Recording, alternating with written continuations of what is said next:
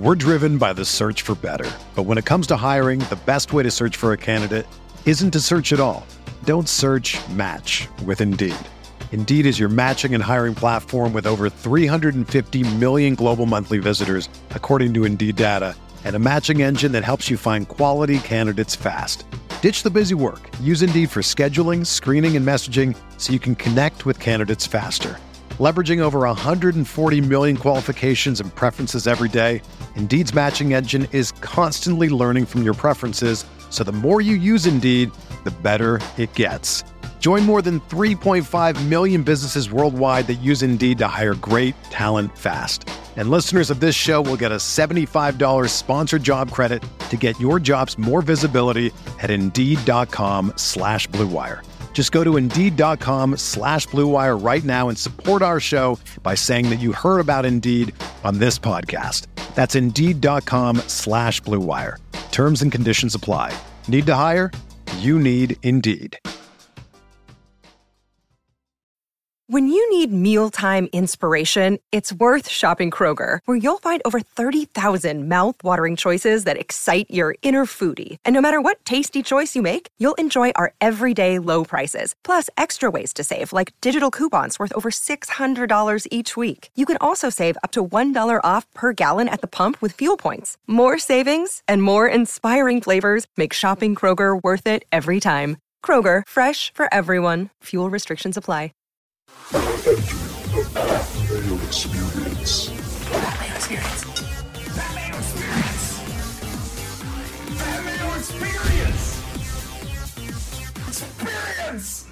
Welcome to the Pat Mayo Experience. Sunday Live, Week 2. We got rankings, we got injury updates, we got game previews and updated spreads along with some DraftKings ownership and picks. I got my coffee because it's still early for me. I'm an afternoon type person, not a morning type person. I got a fresh new haircut. Garion Thorne is in studio. He's got his woman's glasses with him. Thank you. Yeah. You're never going to not live that down. I mean, they're fine. I like them. Well, that's good. It's cool. I don't know if it's cool. I mean, it's cool to be yourself. Yeah, I don't know about that. That sounds like new age hippie nonsense there, pal. It's fair. You wear some men's glasses next week. We got some injuries right off the top here before we get to the guests. The viewer chat will be coming at 10:30 a.m. Eastern time, so if you load your questions now, we're not going to answer those because we're going to call for the questions, then we'll start from there. And then you might get banned for life. So I mean, there's a chance. People are getting banned for life. That's going to happen. But they're learning, though. We'll establish the rules at 10:25 a.m. Eastern time before we get into the questions. Share the show around on social media. If you're watching the Periscope feed, give it a retweet. Share it on Facebook. Tell people about it. Just yell at your wife. I mean, I guess if you're watching fantasy football at 9:30 in the morning, you probably don't have a wife, but your roommates or something like that. She's definitely not awake. Or caring what you're up to. Yeah. Be like, what the hell are you doing here? This is ridiculous. Take the kid out. Yeah. Sunday morning. What are you doing? Also, if you want to get into a draw for $20 DK, what you do is smash the like button for the episode. Always smash the like button for the episode.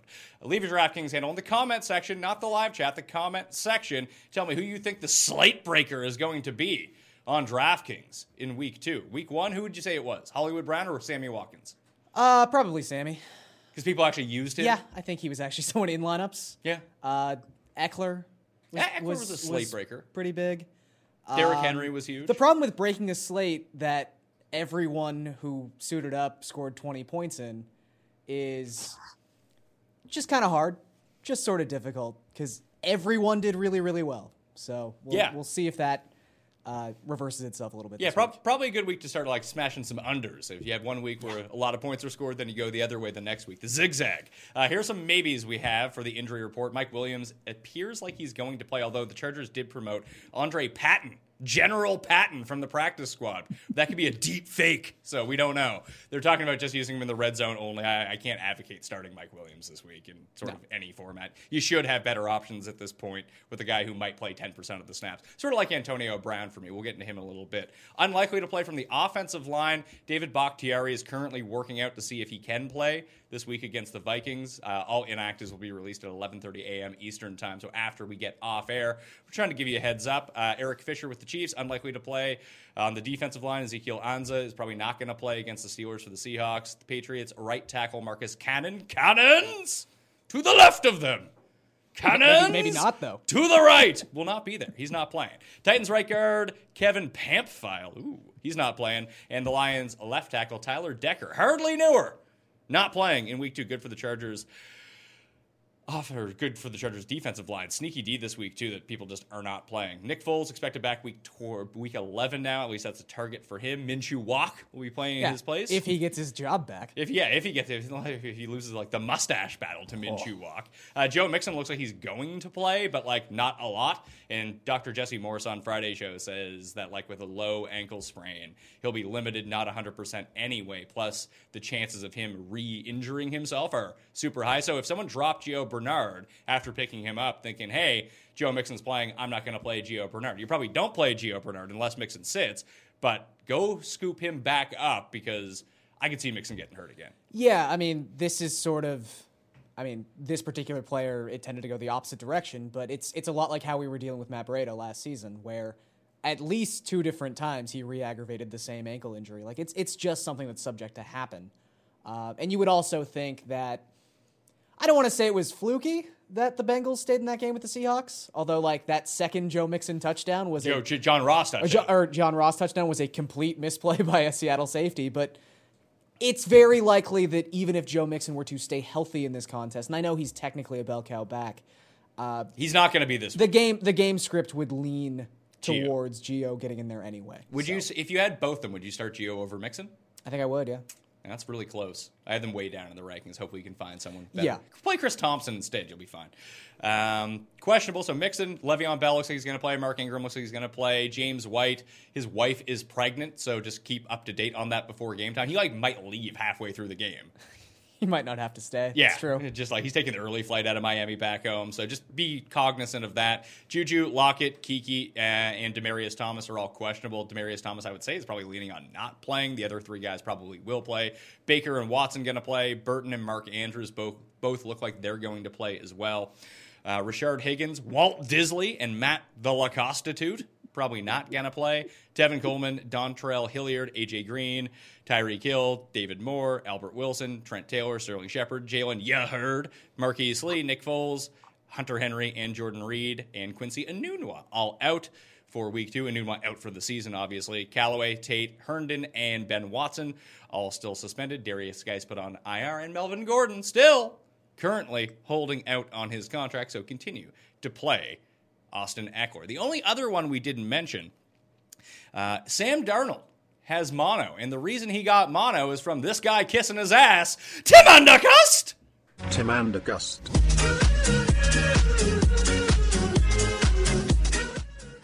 It's not my name. You now have a public forum, sir. Everyone on the Jets is dead or dying. You did this. Your fault. First, it's not my response. It's not my fault. Secondly, it's infuriating that the help that it got to here. NFL players catching mononucleosis is incredibly rare. It's annoying because now I basically have to write off an entire season where we're unable to evaluate Darnold. Luckily, he's still the youngest starting quarterback in the league, so he's got more time than just about anybody else. But it's annoying that a whole year is up in smoke like this. However, you've got a very competent backup quarterback, so I'm feeling better about it anyway.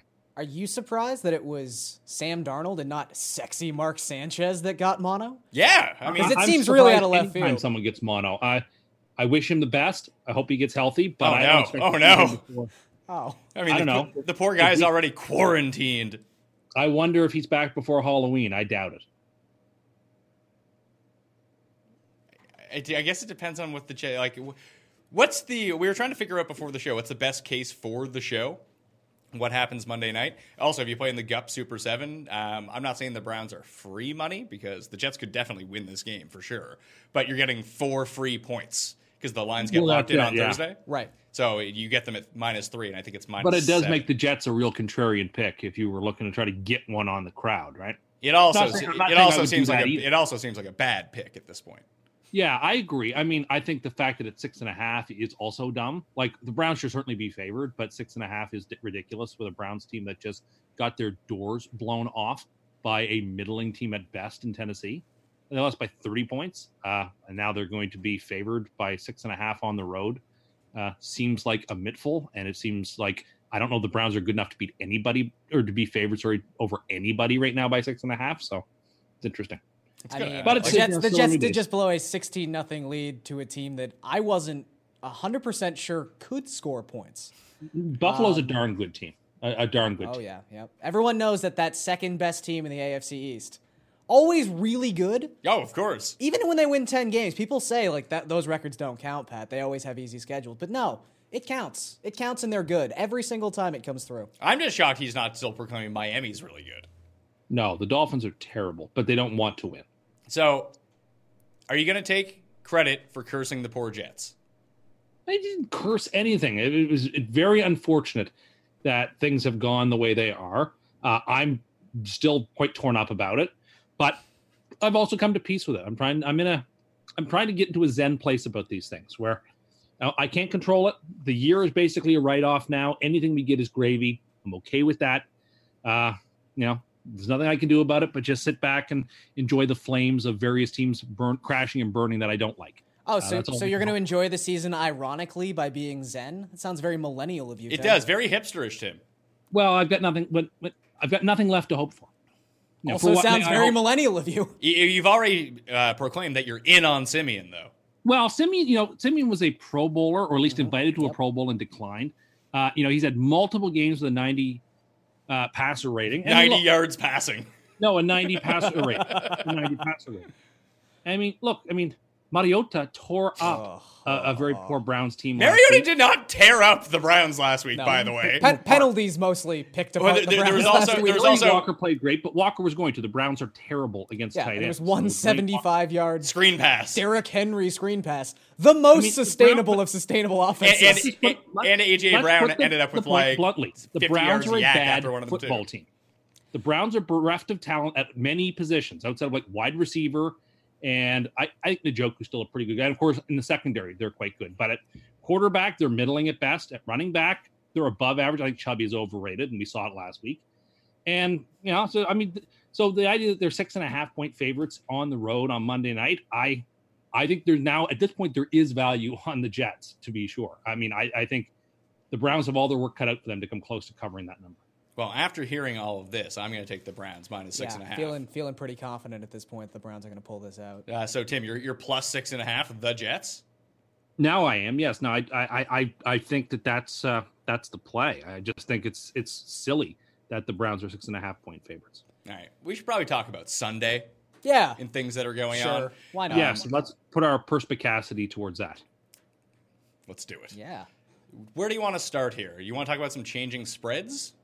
Yeah, sure. Okay, so the biggest one right now that I've seen is that the Jags are now down to plus 7.5, although the money still seems to be coming in on the Texans. I really want to bet over total sacks in this game, but they won't release a line on it.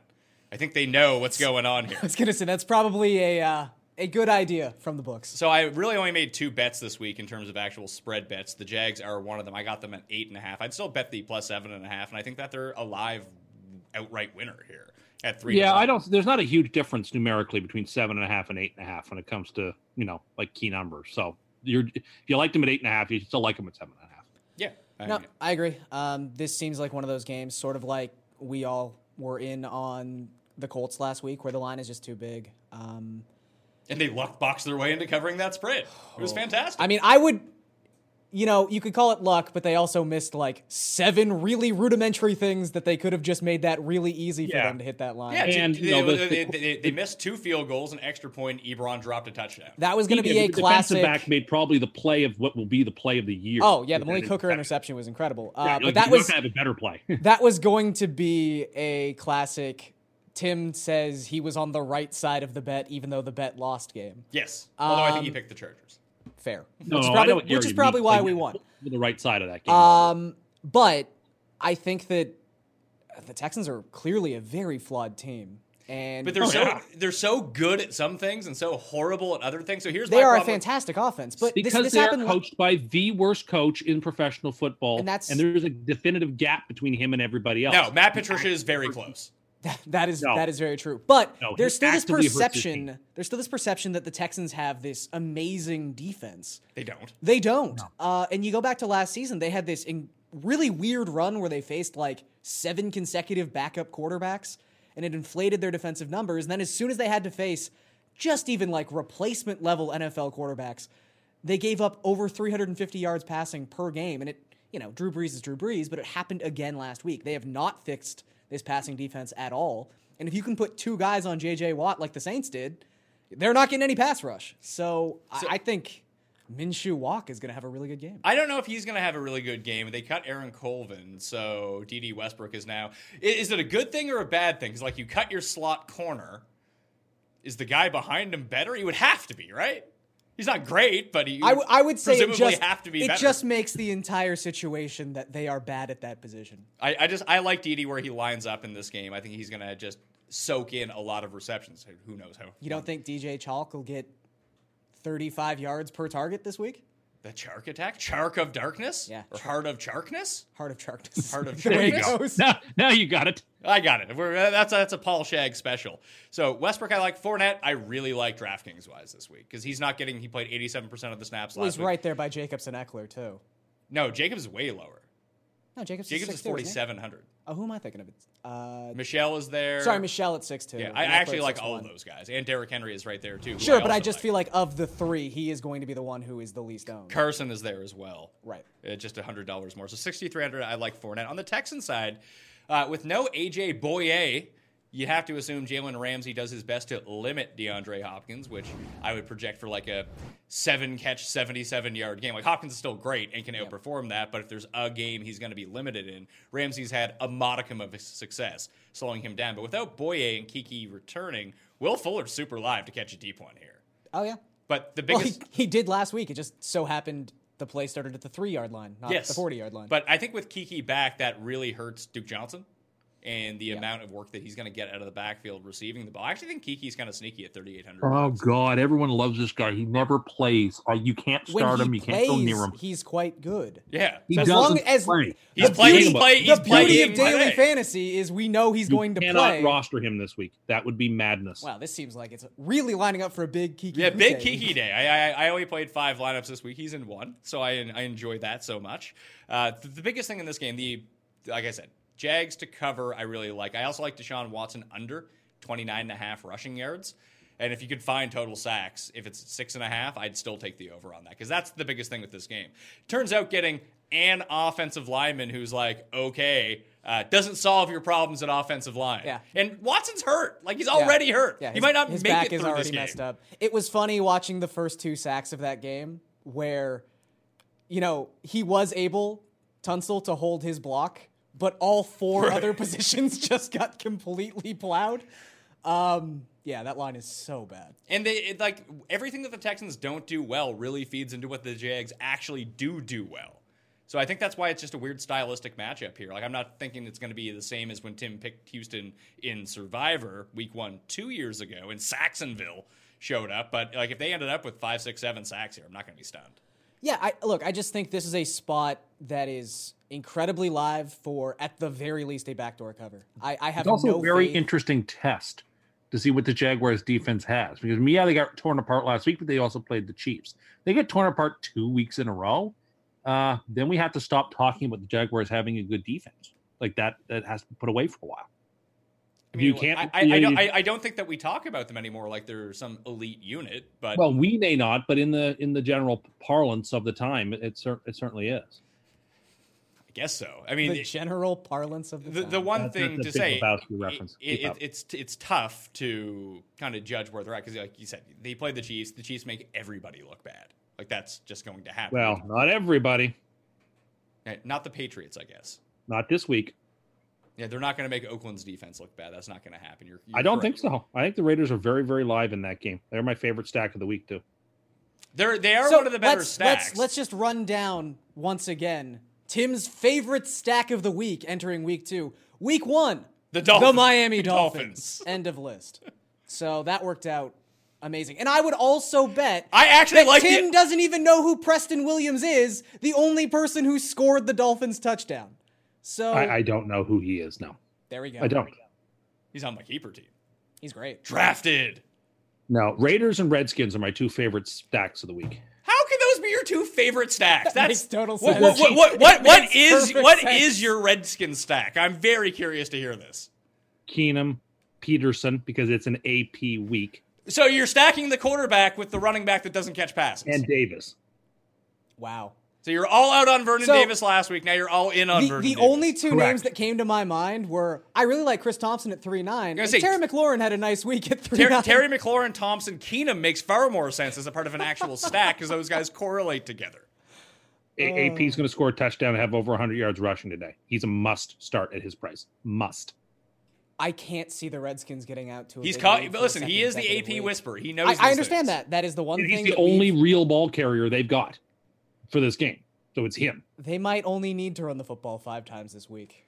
I'm going to go out on a limb and say they don't get up 17-0 again. And that's really the biggest selling point for a guy like Thompson is that was a game where maybe for the only time this season, the Redskins could have possibly scripted out Thompson, and he still was targeted 10 times. I think the Redskins are very, very live to win today. That, as they should be. Like, if you look at the public spread percentages, it's kind of settled at -5 right now. Now it's back to -5.5. So it opened at 4.5. It got up to 5.5, dropped back to 5, now back to 5.5. People are just steaming Dallas here. And I didn't bet the game. It is one of my Super 7 picks. I like Dallas a lot, but it does worry me that the world is on Dallas. This is a division game. They're on the road. Wonky stuff. It's an early game too. Dallas never plays 2:00 games, so like the time is weird for them too. For a team that's very rarely affected by this. The way to look at this game, I think, if you're making the case for Dallas, is that offense is just significantly better and more unique than it's been in the past 3 years. And I don't think the Redskins are like Josh Norman's not playing in this game. Trent Williams isn't playing in this game. Yeah. And the only reason that Washington was able to take advantage of Philadelphia is because Philadelphia's secondary is just abysmal. Yeah. Like just throw it deep and hopefully something connects. At least Dallas' secondary is good. That is still probably the weakest part of Dallas' defense, but it's not a weak defense. It's not Philly's secondary. No, it's secondary. Not poor in any way. And look, there's a tangible difference in Dallas. And Dallas can run the ball. Yeah. But I just mean, like, if you want to play the small sample size game of maybe Dallas hasn't turned the corner offensively, I guess that's fine. But, handing the play sheet over to Kellen Moore seems to have done something. And I would say that as long as Garrett is not calling plays, I have a little bit more confidence in that offense. Let's swing back to what Tim said about Oakland. He picked Oakland as a super lock on the pick show every Wednesday morning, the best show of the week, besides this one or whatever one you're currently watching is always the best show. But that one is the best show. It's the one that gets the most downloads, and people like to laugh. It's 2 hours long. We talk about every game very poorly and give terrible picks. But Tim's on Oakland +8. They're down to +7 at home now. There is reverse line movement in this game, so that does bode well for what Tim is talking about, that the Raiders are far more live in this game. I'm not out on this Oakland stack. I actually think that is somewhat smart. But this isn't just an Oakland stack. This has to be a game stack. And you have to figure out your parts. Like Josh Jacobs is going to be at $4,700, one of the most popular DraftKings plays of the week. I think you can fade him. And the reason I say that, and listen, I hope he has my season-long teams all hinge on Josh Jacobs being good. So you are Josh Jacobs' number one fan. I really am. And he also said that earlier today. Except for John Gruden, man. He loves that guy, man. Knock on wood if you're with me. I was talking to Mina. I might get Mikey O to do his John Gruden Monday night previews every week. Do. Just send me an audio clip. He does them just for his fantasy league now. And it's just he played me. I was like, this is fucking hilarious. This is fantastic. But I think the stack here is very clear. And Tim talked about it being cheap. And when you look at the game total here is 53 versus 46. And so you're getting almost a free touchdown in terms of overall points in a game. And a lot of those are attributed to Dallas in that one game. And I understand that they are for the Chiefs in this one. But you go Carr, Waller, Tyrell Williams. That's your stack. Mm-hmm. We don't know enough about Josh Jacobs. And the reason that I'm saying that you can fade him in this stack is that if this game plays out to how it's supposed to play out and the Chiefs get up 17-7 and Oakland is playing catch-up the entire time, we saw Monday night how concentrated this offense is. And that is so valuable as it pertains to stacking and DraftKings that, J.J. Nelson's out for this game too, so watch out for that for the Raiders. But we don't know what happens if the Raiders get down in their backfield situation. You'd pray it's Josh Jacobs on the field all the time, getting 7 targets, 8 targets. We don't know if that's the case because we haven't seen it happen yet. It could just be Jalen, anti-vaxxer, Rocket Richard out on the field piling up 12 targets. If that happens, Jacobs, you then have to pray he gets 2 1-yard touchdowns. On the table.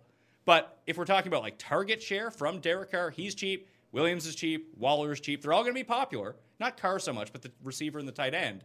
I do think that is a viable stack. Then you bring it back with Kelsey, and then you have a choice. Do you bring it back with Watkins, or do you bring it back with Hardman, or do you do it with Damian Williams and or LaShawn McCoy? I think Kelsey is a must in that situation.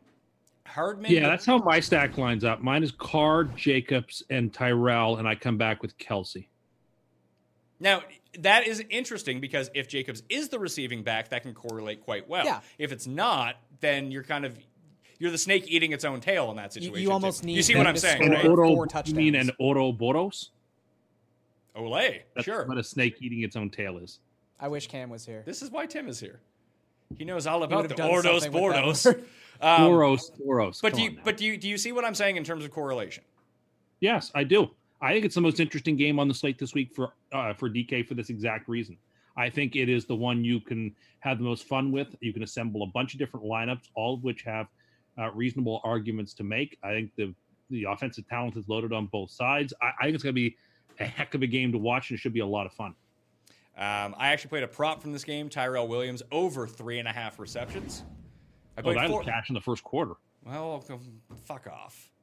I mean, he's not that type of receiver, yeah. I would say, but if they're going to be throwing, that does seem logical. Waller was like 5.5. I was like, that's a bit much. Yeah, that's 3.5 seems fine for Tyrell Williams. I think you can play Josh Jacobs. I just don't know as a part of an Oakland stack that he's the right guy. He seems like the odd man out in that situation. That if you were just going to play guys on Oakland anyway, then Jacobs might be the guy just because he's so cheap. He's the cheapest of all the good running backs this week. And I think cheaping out at running back is the way to go this week, personally. I think that the balance play at running back on DraftKings is the way to go. I have two super cheap backs, and I just spent big on receiver. Yeah, well, you have Peterson, you have Josh Jacobs, and you paid up at receiver. That's what you did. Yeah, I got Hopkins, Wilt, and Hilton this week because they're my two favorite receivers this week. I think Kamara is the best back on this slate, and yep. I don't want to say that it's not close, but his upside I don't think is close. There aren't with the McCaffrey ideal off the slate you have with some of the guys, and McCaffrey ripped apart this Rams defense last week, so there's no reason that Kamara can't do the same. In the same way that McCaffrey can do it too, agreed. 7 catches, 100 yards, and then maybe you get something going on the ground. You worry about his touchdown upside because Lat Murray is still there, but we just don't know how that's going to come out. Yeah. It's not imperative for him to score 4 touchdowns. And look, it's again a 1-game sample. It's nothing to get too excited about, but we saw towards the end of last season that with Mark Ingram back in the fold, while Kamara was still the primary back in New Orleans backfield, he was averaging just over 60% of the snaps, where last week he was up over 70%. So while that might not seem like a massive difference, if we're getting Kamara at over 70% snap share every single week, you're talking about a guy who was already one of the 3 best fantasy plays in football, now getting even more volume. So there's nothing to complain about there. No, so that is the one. So I've already told you 2 of my props so far. Deshaun Watson under 29.5 rushing yards. Tyrell Williams over 3.5 receptions. Let's talk about the Saints-Rams game, though. Before we leave Oakland. Mecole Hardman, the caveman himself. He's going to be returning kicks and punts for the Chiefs as well. Does that do anything like you mentioned? He played over 70% of the snaps last week. It was just all Watkins. I don't feel comfortable with him starting in my season-long league, but I think that you could realistically take a shot on him. Oh, sure. If you pair him with the Chiefs, you can double dip. He is the dictionary definition of a GPP flyer. There's not all that crazy a scenario where he scores 2 70-yard touchdowns, sort of like Sammy Watkins did last week. He has that speed, and he should possibly have that role. And like you said, it's not even as if he wasn't utilized in the Week 1 game plan. He was out there. He just never saw a target aside from the 1 target he did see. You'd have to think he plays about 80% of the snaps like he did last week. So if he's going to be on the field in the game we're all thinking the Chiefs are going to score more than 30 points in, I think he's perfectly viable. I'm with you. I would not be putting him out there in anything at 12-man or smaller. You can find someone else, but... Unless, like, you have Mike Williams and you're hurting. Like, sure. Hey, this guy might Special not play. Sure. Then I'll play Hardman. But, yeah, far more inclined to use him in DFS. Okay. Back to the running backs for a second. Like, when Tim was talking about pay down, and then pay up for receiver. I don't love that so much because I'm not thrilled about the very high-end receivers this week. Well, it means you pay up for tight end as well if you don't pay up for running back. Yeah, like, you can get Kelsey or Ingram into your lineup, and then you're looking all right. Or Kittle, for that matter. Yeah, maybe. I don't know. Play well. I think Kelsey and Ingram are your better bets for the price point that they're at. But the running backs, I kind of talked about it earlier, that Fournette 63, Michelle 62, Ekeler 61, Derrick Henry 6,000.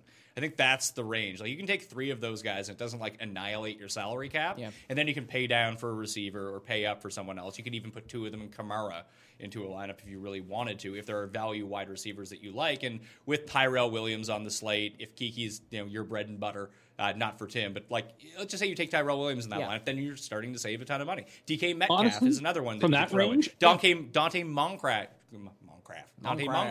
is in a fantastic rebound spot. Like 90% of the snaps, 10 targets. I think Aaron Jones is in a fantastic rebound spot. He's cheaper than he ought to be. There is value on him. I know he played badly last week. I know the Vikings have a good defense, but he's going to get the lion's share of the carries in a game that you expect there's going to be a half-decent amount of running in. He's going to be a guy who will have his opportunities at the line. I think he's a reasonable enough play, and I don't mind him. I don't think a lot of people are going to have. You're right. You're right about that. But you might be getting that's the sort of player who on a single bullet million maker team would win, because I think he's a good play. The problem I think you're going to run into this season with there's only one guy from that game I actually like. I think that Dalvin Cook is the better example of what you're talking about, Tim. I know he's more expensive, but so few people are using him, and he actually gets the lion's share of the workload. Like there was still a split between Jones and Jamal Williams on Thursday night. Week one, 500 years ago, whenever that was. But it's a bad matchup both sides. But Cook at least does enough in the receiving game to overcome it. The only guy I would think about playing as a contrarian play from that game is Adams. Yeah. And I'm not playing him, but he's the one that makes the most sense. That's someone you could play just because you know his upside. Again, I think the issue with someone like Aaron Jones, who is involved in the passing game, but is not a pass-catching running back to the level of Alvin Kamara, or Christian McCaffrey, where they're having plays specifically designed for them to be involved, he is a very volume-dependent back in an offense that, while sure under new management, is still likely going to be one of the higher pass ratio teams in the NFL. And on top of that, the Vikings really do profile like that team, much like Dallas from 2-3 years ago, who's just going to run the ball, 55, 57% of their plays and milk the clock. Like I would be very surprised if by the end of the season, Minnesota wasn't, I don't want to say leading the NFL in time of possession, but definitely in the top five. And if we're limiting the amount of plays Green Bay is going to run, if they only get 55 plays off in this game, I just don't know how Aaron gets there. Oh, new Roto World report. Sam Darnold looking at a 3 to 7 week absence. Yeah, 7 weeks I think is the likeliest. That's a likeliest timeline. It was just our buddy Sorensen had this when he. First year of college when he was playing fullback and tight end. He got mono. Maybe it was the last year of high school. Don't quite remember now. But he was done for the year. I feel like that is the 2 year period when you're supposed to get mono. But your ability to rupture your spleen is so high, and it takes different people different. It's so I don't want to say it's not like a concussion, but how some concussions can be like fine 4 days later and the other ones can be 8 weeks later, depending on the severity of it, and you can't really tell. It's going to be a wait-and-see thing with him, and they're not going to put him into a position. How long did Hank Hill get sidelined with his case of mono? His narrow urethra? Well, that too. I can't believe he got mono. Of all the things. Migration. You shouldn't have been making out with his pitcher. You used your demon powers on him. You were at home like... Nah. Which publication actually brought up the word curse this week with the Jets? Was it the Post? The New York Post did. Cursed Ander. Eventually, the New York Post will have an Ander cursed headline. Don't sleep on the Chargers being super cursed. Oh my God! Either. There's going to be a scenario where Tim is almost the anti-Postman Ed, where how he's Stop this like calling him that. He's this sort of false prophet for all of the good things in Jets fandom. Tim will be the hated Jets fan, the one who curses them all the time. I like this a lot. I like. And then he'll have to fight Postman Ed. Prophet is hated in his hometown. What's that? Yeah, that's fine. Yes, you're a martyr, Tim. Everyone knows that.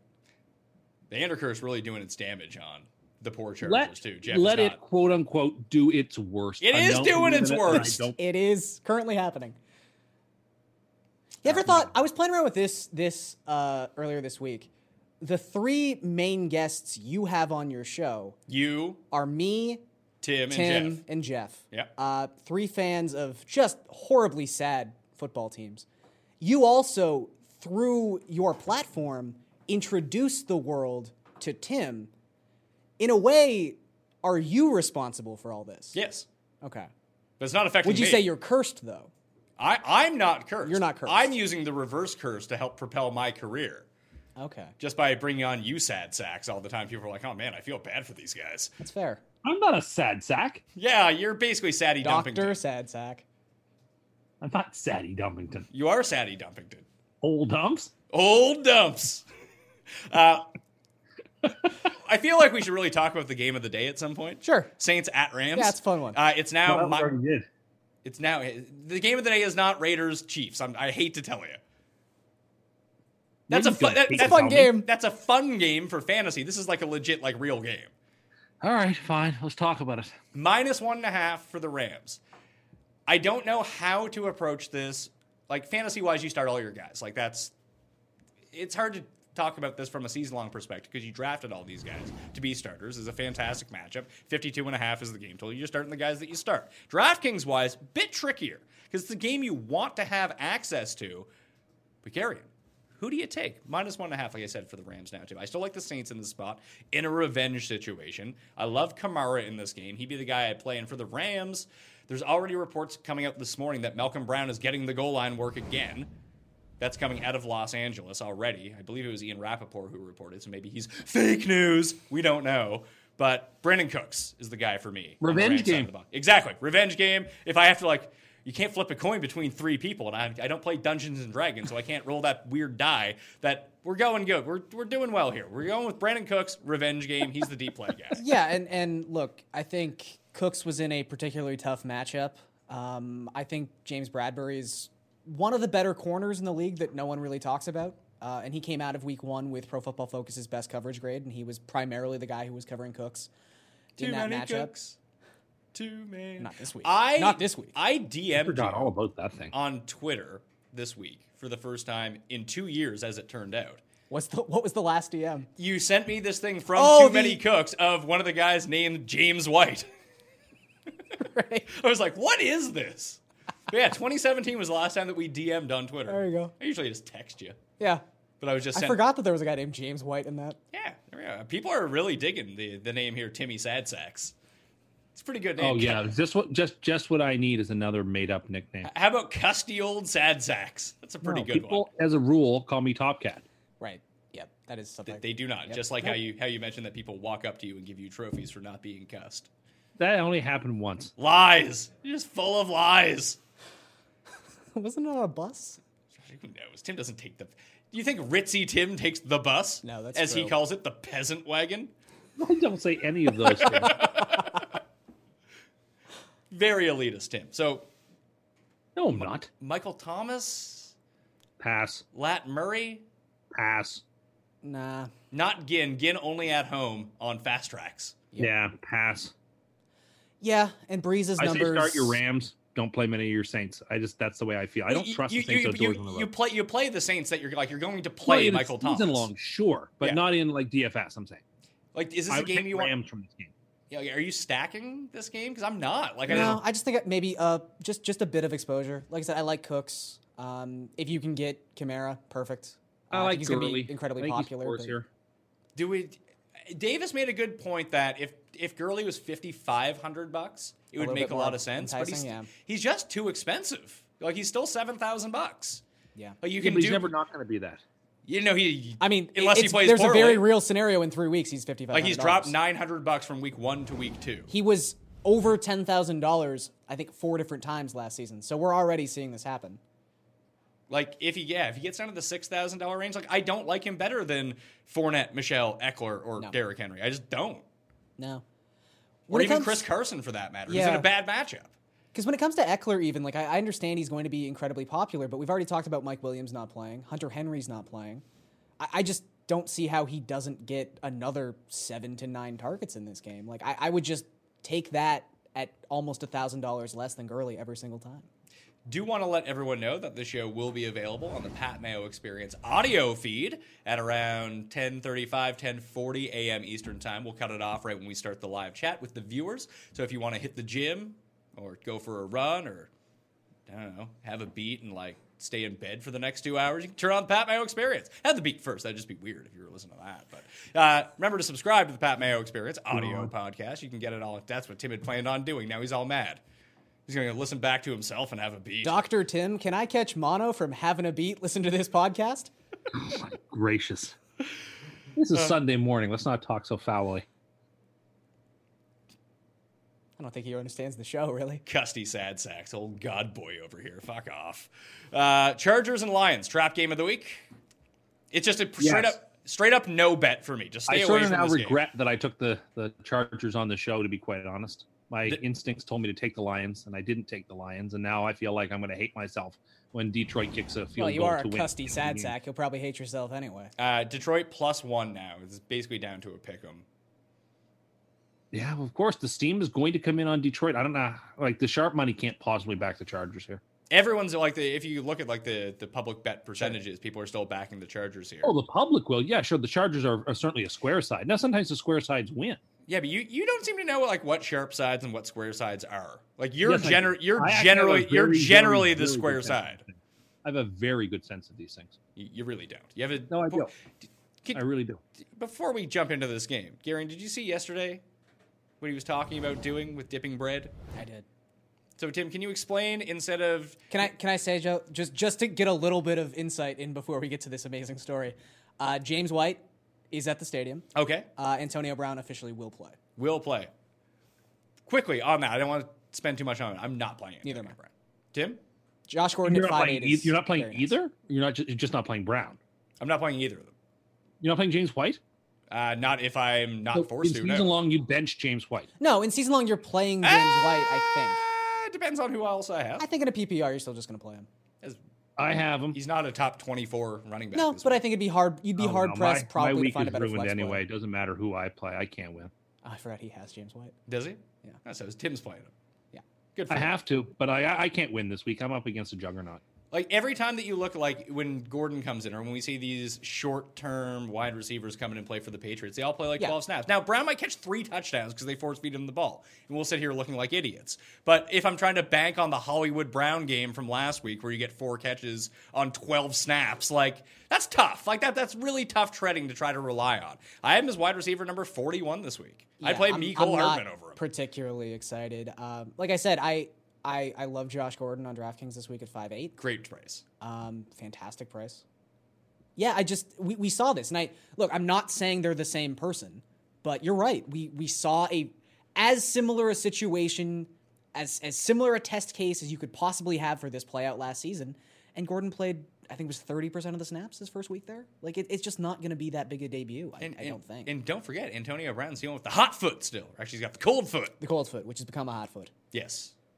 It's tough. So unless they in this game, DraftKings wise, Brady by himself might actually be a good play. Yeah. Because you don't know who he's going to be throwing it to. It could be Dorsett again, but then they're incredibly arrogant, and so they could be up by 40 points and he'd still be in the ballgame because they just don't care. Do we have any word? I guess if White is going to play, that means Damian Harris will probably end up being inactive again. I would think then so. Sony Michel is the one guy that you want to play on DraftKings this week. Yeah, I do think Sony Michel's in a great spot. I think this is a situation too where after an incredibly disappointing game in week one. I don't think he's going to be... I wouldn't say he's going to have a low ownership, but again, in that situation where he's in that group of 4 running backs who are all very viable, him just being next to Ekeler, I feel like so many people are just going to side with Ekeler. And if I compelled you to roster one player from the Fish in DK, who would it be? Probably Devontae Parker or Preston Williams. Those are the only 2 people I could think of. I mean, with Albert Wilson is out for this game. So you'd think Williams might get... I think Drake has potential here to catch like 9 passes. Sure. We talked about this last week. His best DFS and fantasy performances tend to come in games the Dolphins lose. I'm going to go out on a limb and say they lose this game. He's going to have a big year. Yeah, he's going to have a big year. Exactly. Again, I guess in a weird way, even though it worked out where the Ravens had a quick strike offense last week, the Dolphins, again, they only ran 48 plays. Yeah, they're just bad. They're like, just horrible. How about don't play any Dolphins and you'll probably be better off. They were the most pressured per dropback team of any team in week one. Like, there's just nothing to like here. But yeah, Devontae is the guy, I guess. If you had to. I think it'd be Michelle is the best play from this game and Brady is probably second. But or the one D that's not getting talked up fantasy-wise this week is Patriots D. It's a good spot to be in against the Fitzmagic. They are pricey, but still. Let's say you did have a lineup of, Tom Brady, and maybe you play both Edelman and Gordon. Would you mind bringing it back with Devontae? just to have something there? Or is this a situation where you're not even... If you went out of your way to game stack this game, sure, why not? I'm not going out of my way to game stack this game. I think that's a fair way to put it. Okay. The one that I actually... Bread story first before we get to Pat's sneaky... I don't even think it's a sneaky... You're going to let this go. I don't think it's a sneaky stack, but it's a game that I'm very intrigued by as the fantasy potential for it. So what was going to be your little preface to this? Oh, no, I just wanted to tell everyone that Antonio Brown was going to play in this game. So, Tim, if you've not been following along with the show, weird, for one thing, just bizarre stuff. But Tim finally found out that some restaurants, like most restaurants, give you bread with dipping oil to... That's how you eat instead of, like, margarine or cold butter. Nicer places tend to do this, and like middle places and higher up, low end places all do this. The place Tim eats at, you know, just lowest of the low. They don't have that. But Tim, you said you're going to like adapt this a little bit to now that you're in on it. Yeah, you've decided to mix up the ingredients. Well, I was saying I was out a couple of evenings ago, and I was saying, you know, not everybody has balsamic vinegar in their house or extra virgin olive oil kicking around. So I was like, I don't, given the fact that oil is oil, I don't see a big difference. I think you could easily supplant the olive oil for canola oil or sunflower oil or peanut oil or vegetable oil, and then mix it with, instead of balsamic vinegar, use malt vinegar, which is actually better vinegar anyway. So I don't see why you couldn't like put some canola oil and some malt vinegar in, and then put some Texas toast in the toaster, let it pop up, cut it into squares or points if you're fancy, and then dip it in that way. I think that, would it be as good as balsamic and olive oil? No, I don't think it would be as good, but it would be perfectly serviceable. And I think pretty good as well. I mean, malt vinegar is delicious. Oil is oil. What's the difference? That sounds fucking horrendous. No, it doesn't. But also, by the way, you want to cut your grilled Texas toast into points if you're fancy. If you're eating this, you are not fancy, sir. Doesn't that sound horrible? Look, I'll preface this by saying I'm not a big fan of the oil and vinegar approach anyway, but oh man, that is what's the difference? We have a question from the audience. Yes, sir. You. All I wanted to say is that if you have to put malt vinegar in replacement of the vinaigrette or whatever, balsamic, like yeah. It's already not fancy. Like you just sound poor. Yeah, that's all I had to say. I think that's a good take. Yeah, it's a solid take. No, I don't think it is a solid take. I mean, I think balsamic vinegar is incredibly overrated. I think olive oil is incredibly overrated. Also, how big a bottle of malt vinegar do you just have sitting in your kitchen? I have like a reason one because it's good, great with fish. He just drinks it.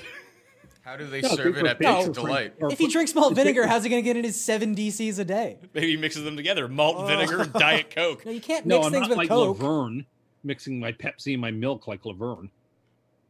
From what a very topical reference. No, I don't remember. The show came on before I was born, you moron.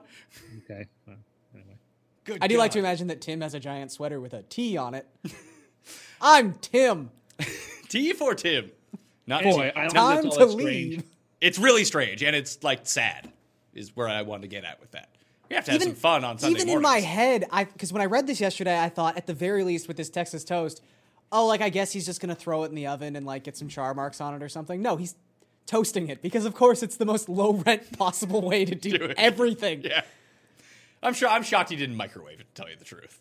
Microwave some toast. Get it nice and soggy for you. Really soak up that malt vinegar. Texas toast is perfect for toast because it's thick, so you get the nice crispiness on the outside, but the inside is still very soft and the way you want it. So really, it's the best of both. Garlic bread, sure. All right. Seahawks at Steelers. This is the sneaky game that I was talking about. -3.5. The Steelers are now favored. That's down from 447 is the over-under here. Pittsburgh stack I find very intriguing, basically because if you game stack this, the options that you have to bring it back with from Seattle are super intriguing. So you can go Ben, tends to play really well at 1 o'clock on Sundays.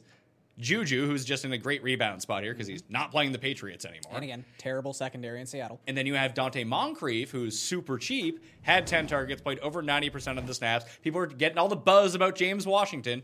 Moncrief's going to be the guy. But, Pat, he was third in the NFL in air yards for week one. That's good. That's good news. Now, you don't get points for that, but that is good for projecting forward. So those three guys as a part of the Steelers, and then you can bring it back. You have your choice between three guys, I think. All the tight ends? Well, there's only one tight end. This joke is going to die at some point. I know it was brought up again on the ranking show with Jake this week. So you have No Walt Disley. He's off making cartoons and sketching or something like that. So you have Nick, the best of man, Vanette at $2,600. That one needs some work. You don't tell me what needs work or not. No, I tell you when they're good, and I tell you when they're not good. That's also not new. Yeah, that's been playing for 3 years. I don't remember that one. That needs some work. So 20, whole monitor. I'm already monitoring the chat because there are people answering people's questions. People are allowed to answer questions until we actually start doing the chat. I don't like them doing it either. That's a bad tone.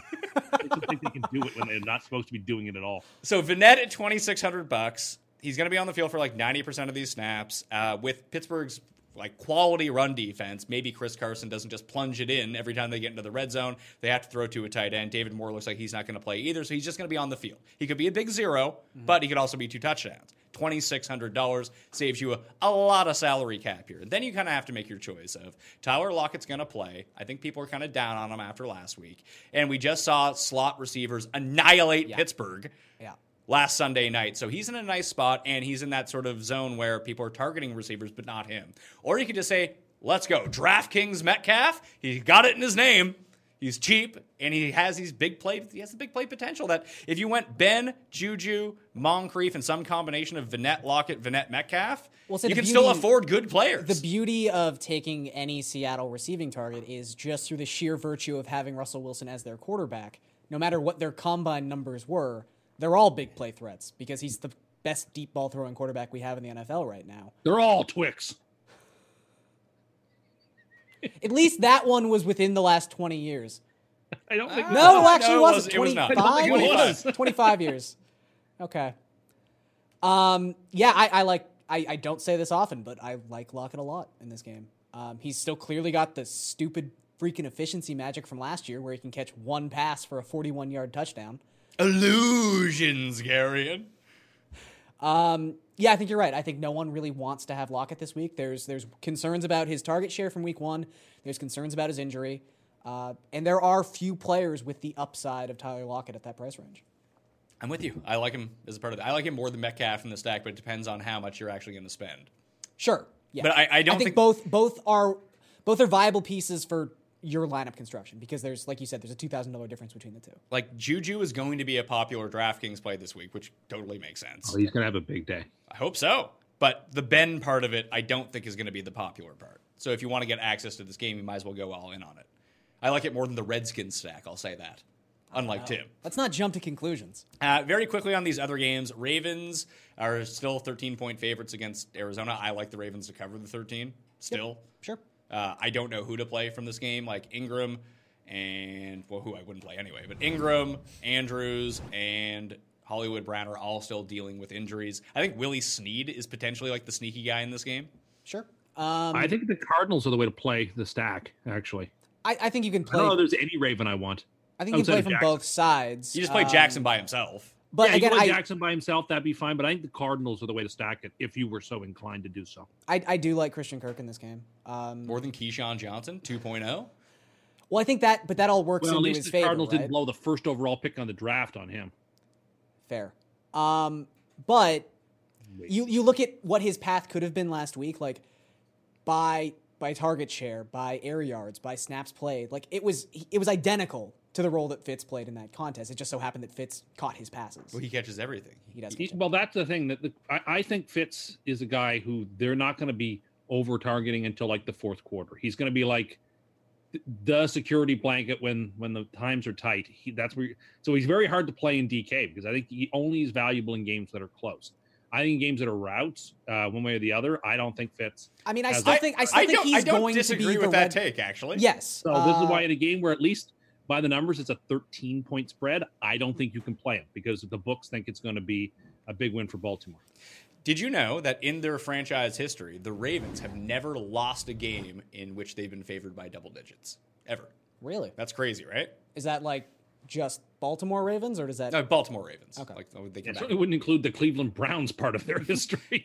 Next game. I was going to say, I was mystified. Next game, very quickly. The Bills are -2 favorites in New York, although that after this game that they will have played as many games as the Jets and Giants at the Meadowlands combined so far this season until Monday night.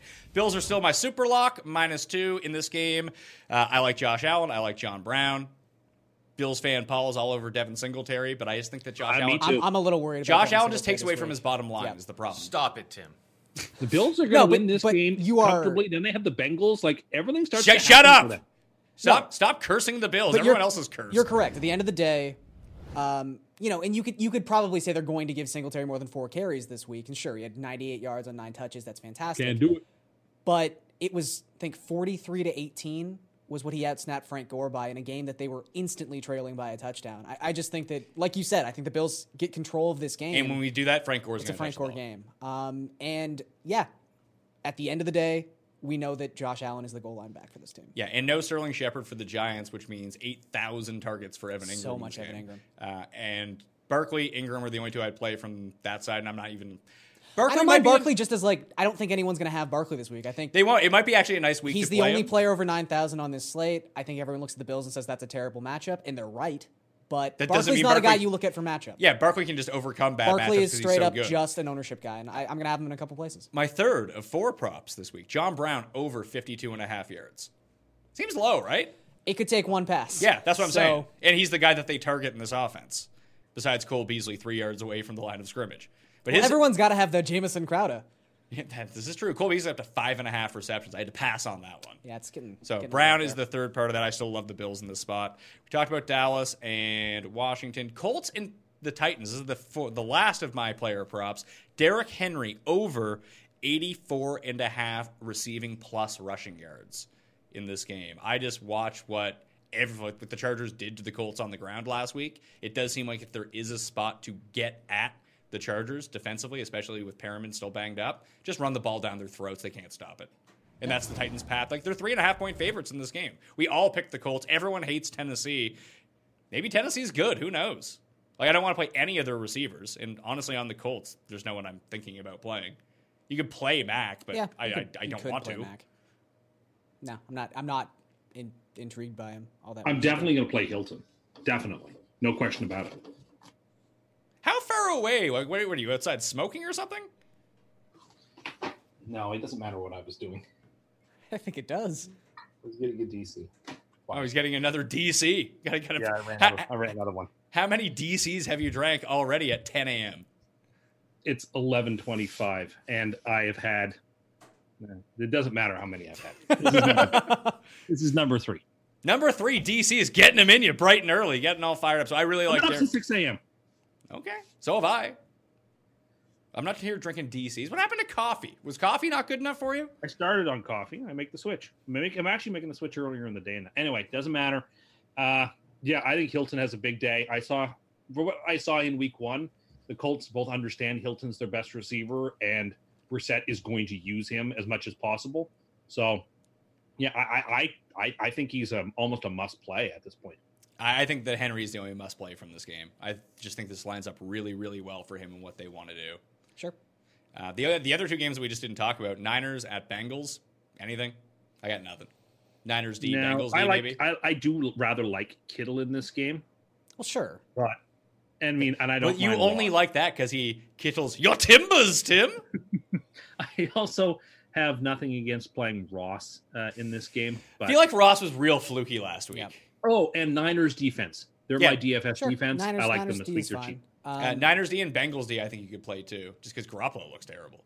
Breda is interesting just because he was so bad last week. Yeah. And as it turns out, after watching the Carolina games, that Tampa's run defense might actually be good. They're just healthy. Yeah. And, I mean, that's what they did. They loaded up on run stoppers. Yeah. The other one was Chicago and Denver. I can't make a case for who you'd want to play outside of the defenses. Allen Robinson, maybe? Yeah, I was going to say Robinson's probably the best. And this is from a DraftKings perspective we're talking about here. Cohen, maybe?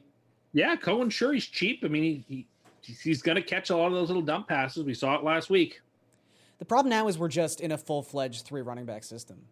Yeah. And Cohen probably gets the most snaps and the most touches in that system, but... Great.